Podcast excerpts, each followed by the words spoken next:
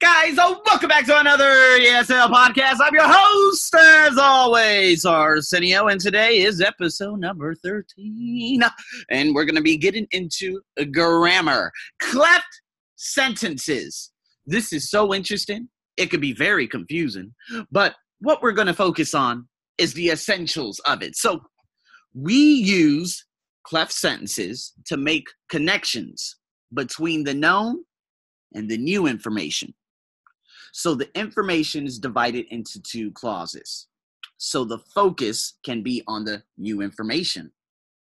So we have cleft sentences with it, relative pronoun. It, right? It is. The new information always comes after it.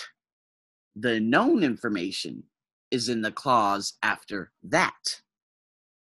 So when talking about people, we can use who. When talking about times, we can use what? When. So it's older people who volunteer most. So it is older people who volunteer most. There is no that.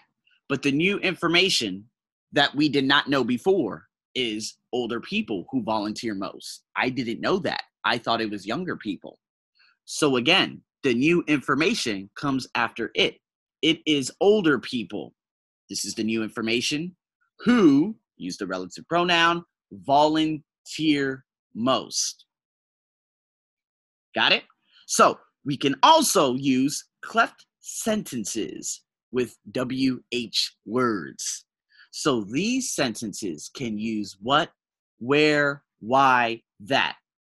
Or they could start with phrases like the reason why, right? You still have the WH.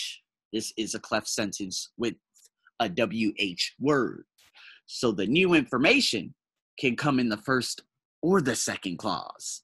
So it could be a little bit difficult.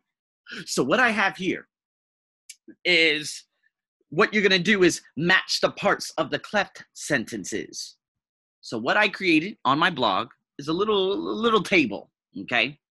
In the first part it says volunteer work is these groups that is at the heart of all communities. Is that correct? No. But at the bottom of that is it is the thing that keeps communities going. So what we have here, we have volunteer work and it. Both are its, but again, the new information will come after it. Right? So what you have to do is in the middle column, it says, is these groups that? And below that is, is the thing that? Which one would you match it with? And at the end column, it says, is at the heart of all communities. And then below that is keep communities going. So, what I will do here is match them. So, volunteer work is these groups. Is that correct? No. So, what we're going to do is volunteer work, we're going to put the information we already know is the thing that keeps communities going. Right? This is information we already know. However, it it is these groups that oh, but see, now we have a problem because we can't say it is these groups that is at the heart of all communities because again, these groups we need are. So it is these groups that are at the heart of all the communities. Or we could say it is these groups that keep communities going.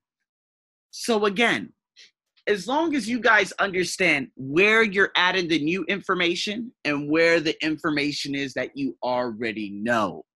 So I'll give you another example. Let's do the second one on the blog. First part, the reason why, okay, remember I wrote that above. The reason why people volunteer. Okay, now is that new information or is this information we already know? Ah, it's information we already know. Okay, now below that is the relative pronoun it again. In the middle column, it says is because. Below that, isn't the government that, and on the far right column, the end column, it says can really help. They want to give something back. So, going back to the left column, the beginning, the reason why people volunteer, we need a reason, right? So, we're going to use is because the reason why people volunteer is because is because what? You need again a pronoun that follows up after that.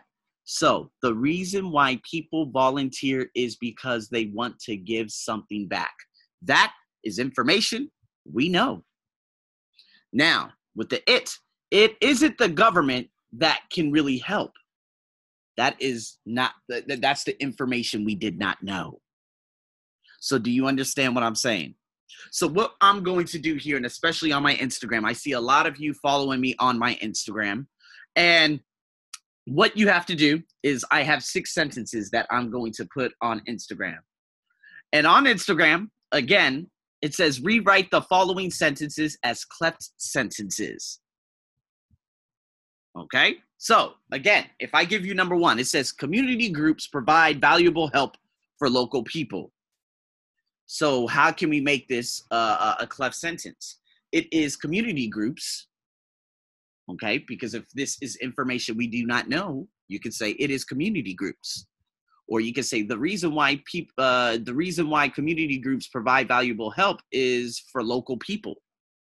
You see, it's there's different variation of sentences you can use, but again, using the relative pronoun it is when you use it again to provide information that we did not know. Now, again, the reason why people or the reason why there are community groups is to provide valuable help for local people. Now, I literally just put prepositions and a linking verb in there to make a sentence that people widely know already. But if it's information I do not know, I would use it. And your goal is to use it in the next sentences. So in questions two, three, four, five, six, you have it. You can post it on my blog, on my Instagram, on my Facebook page, wherever you listen to me. Again, the Arsenio's, in, all the links are in the description, and I'll be waiting for some of your answers. So, guys, welcome to cleft sentences. They're a little bit confusing, but you can get them done, and you can add this to your writing also. So, guys, thank you so much for tuning in. Stay tuned for more. I'm your host, as always, over and out.